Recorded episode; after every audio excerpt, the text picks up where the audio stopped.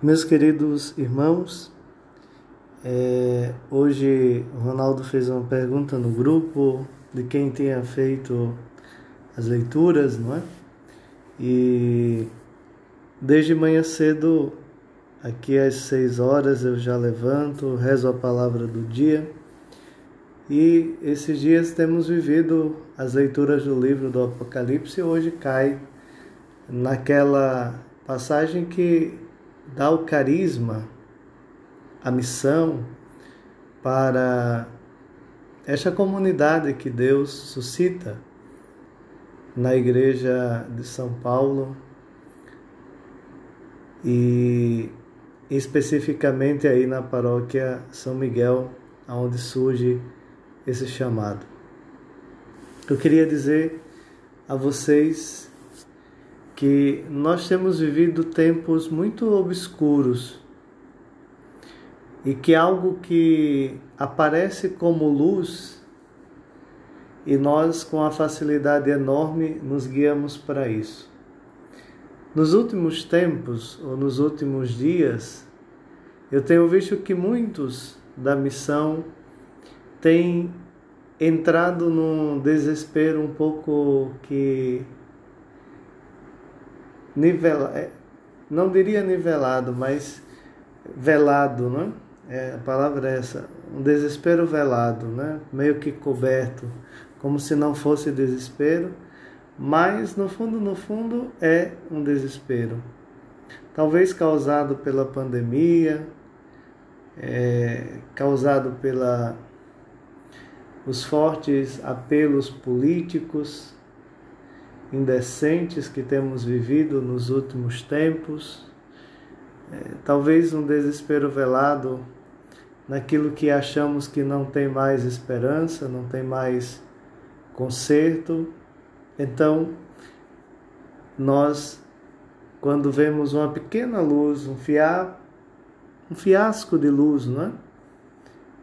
nós achamos que é aquilo que seria a nossa salvação, é, aquilo que pode vir ser o nosso porto seguro. Estou vendo que alguns têm enveredado por esses caminhos. Há algumas postagens no grupo, algumas postagens e, e, e áudios e, e, vídeos feitos ou feito por outras pessoas e compartilhado pelos membros do grupo. É, tenho percebido uma infantilidade muito grande, uma falta de crescimento espiritual. Tenho visto que as coisas estão meia mornas. Quando sai algo importante que deveria ter e contar com a nossa força, com a nossa oração, com a nossa decisão dentro do grupo. E isso não é feito, não é? Ficamos no emarasmo. Há dois dias atrás havia as leituras das igrejas, não é?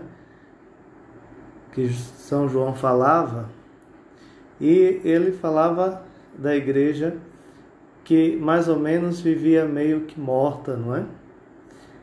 Nem era quente nem era fria. Então, esse fiapo de luz, que não é a verdadeira luz, tem nos levado para este ponto. Porque eu me sinto tranquilo. Às vezes é a doutrina da igreja que me parece com esse fiapo de luz e eu me sinto tranquilo, segurado nessa doutrina da igreja e não quero me aventurar por outros caminhos às vezes é a adoração superficial, a oração superficial também, a vivência desse carisma de forma superficial.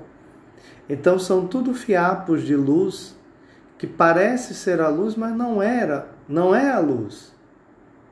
Isso me tem preocupado muito. E nos últimos momentos tenho rezado por vocês e, e confesso que essa é a minha preocupação, porque parece que nós perdemos o essencial daquilo que nós fomos convidados a ser chamados. Buscar quem está perdido, buscar quem está desesperado. Mas somos nós que estamos no desespero velado.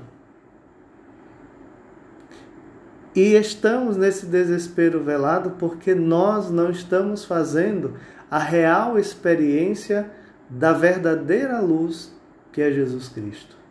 Estamos nos deixando guiar por sub, por sub é, por coisas que a palavra não sai agora, desculpa, mas por coisas que não são a coisa real, não é? Como eu disse, pode ser a doutrina, pode ser o catecismo, pode ser a palavra de um padre, pode ser a palavra de alguém, é, pode ser um gesto de alguém, pode ser a ação de alguém. Isto não é Jesus. E nós precisamos fazer a experiência verdadeira de Jesus, encontrando-se com aquele que vive o verdadeiro desespero. Quem vai abrir o livro?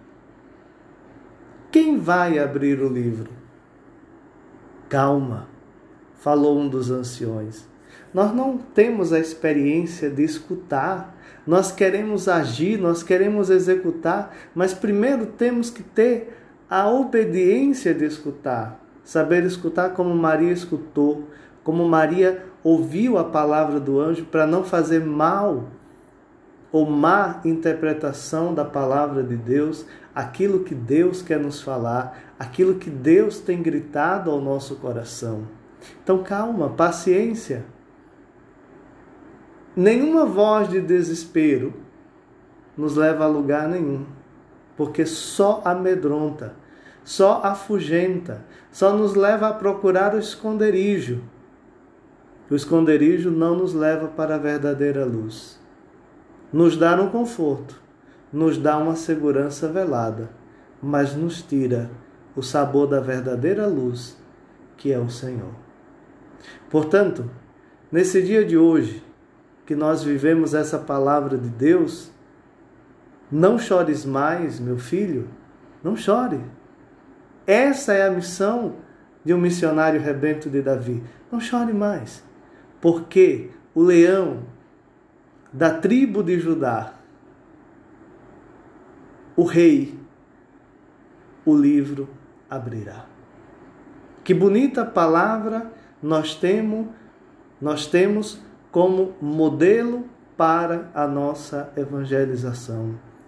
Ou melhor dizendo, para a evangelização de nosso Senhor Jesus Cristo. Mas primeiro, eu preciso confiar nessa palavra. Eu preciso fazer essa experiência. Eu preciso ser essa pessoa que escutou a palavra de Deus, confiou em Jesus Cristo e de Jesus Cristo leva essa palavra aqueles que mais precisam, aqueles que estão na beira da calçada, caído, drogado. E às vezes somos nós mesmos. Estamos sendo nós os primeiros é, caídos, fracassados, e precisamos tomar conta e posse dessa palavra de Deus para que nós nos tornemos consoladores do sofrimento, da dor dos nossos irmãos, porque nós fomos consolados. Só podemos consolar porque nós fomos consolados. Só podemos amar porque nós somos amados. Porque nos sentimos amados, porque nos sentimos desejados, mas não podemos ser do outro lado. Não podemos ser pessoas frustradas pessoas acabrunhadas, medrosas, afugentadas, que escuta a voz do desespero e pega na primeira corda, pega na primeira raiz, pega na primeira tábua, parecendo que aquilo é a salvação e não é. Portanto, eu faria um convite muito específico para cada missionário rebento de Davi. Pega a palavra de Deus ouve a palavra de Deus, reza a palavra de Deus e deixa que essa palavra de Deus questione você. Questione a tua vida, questione o teu ser. Não tenha medo de que essa palavra questione. Se ela te fere, se ela te magoa, se ela te deixa amedrontado, é a melhor coisa que tem a se fazer, porque é ela que vai ser o teu refúgio. É ela que vai ser a tua fortaleza. É ela que vai ser a tua rocha. É ela que vai ser a tua vitória. É ela que vai fazer com que você modifique a sua vida e que você passe a ser a pessoa da esperança, a pessoa do consolo, a pessoa do amor, a pessoa que vive e que faz sentido viver e viver bem e viver de maneira plena. Eu desafio você a viver a palavra. Claro, podem até dizer nesse momento que eu estou me desfazendo do catecismo, que eu estou me fazendo da doutrina, que eu estou me fazendo de certas regras da igreja. Não é nada disso. Não quero que nenhum se torne evangélico por causa disso. Mas eu quero dizer que esses são auxílios para que nós vivamos a fé, mas não são as razões da nossa fé. A razão primordial da nossa fé, como diz a leitura de hoje, é o Cordeiro de Deus. Nós louvamos e adoramos o Cordeiro de Deus. A igreja nos ajuda.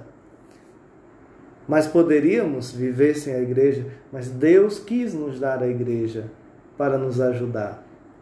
Portanto, a igreja tem passos firmes.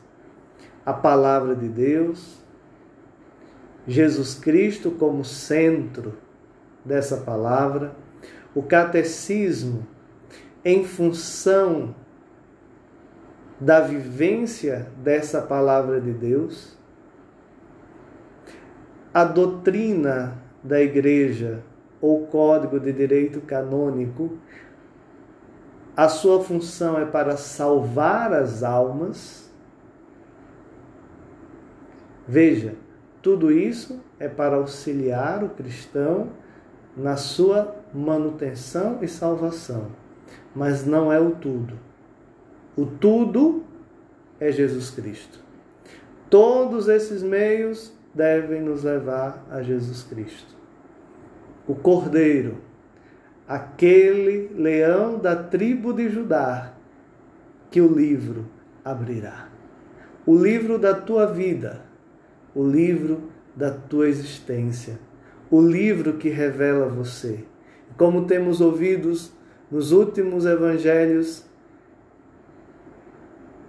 ou nós seremos bons servos e fiéis, ou nós seremos maus servos e preguiçosos.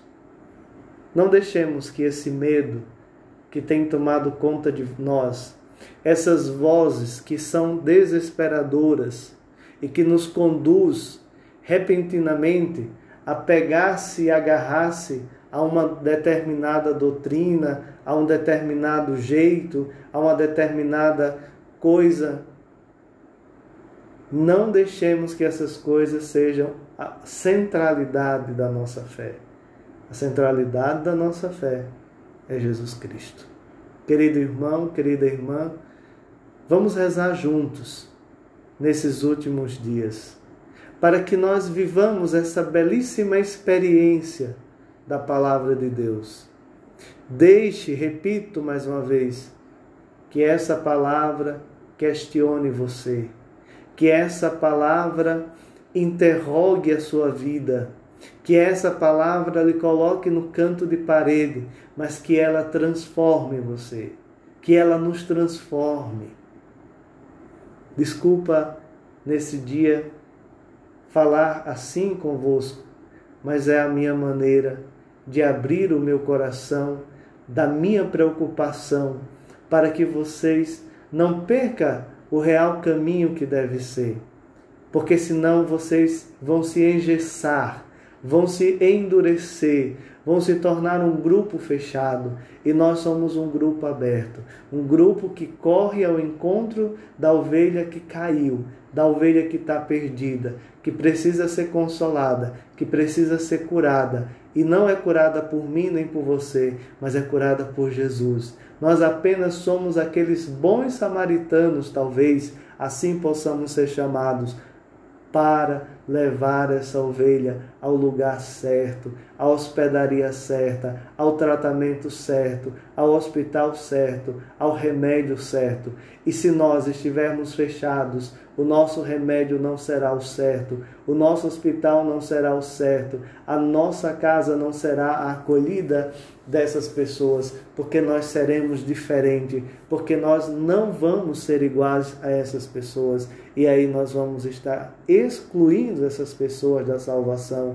E no fundo, no fundo, é capaz de elas chegarem primeiro ao céu do que nós, porque nós sabíamos, porque nós sabemos da palavra de Deus, porque nós sabemos do caminho. E talvez eles não saibam, mas eles têm um desejo de ser amado, de ser querido, e Deus os ama, e Deus os quer, e por isso Deus não os abandona. Mas nós sabemos que Deus nos ama e muitas vezes colocamos muitos subterfúgios para poder deixar que Deus não nos ame, para deixar que Deus não nos abrace, para deixar que Deus não nos beije, para deixar que Deus não acaricie o nosso coração. Hoje, tiremos tudo que temos de subterfúgio, tiremos tudo de medo e deixemos que o Senhor nos acaricie, que o Senhor nos abrace, que o Senhor nos console, para que nós sejamos consoladores da esperança a todos aqueles que precisam dessa palavra. Querido irmão, querida irmã, muito obrigado um forte abraço e que a bênção do Deus Todo-Poderoso desça sobre vós, Ele que é Pai, Filho e Espírito Santo. Amém. Não chores mais, meu filho, pois o leão da tribo de Judá o livro abrirá. Não chores mais, meu filho, não chores mais, pois o rebento de Davi o leão da tribo de Judá, o livro abrirá. Não chores mais, meu filho, não chores mais.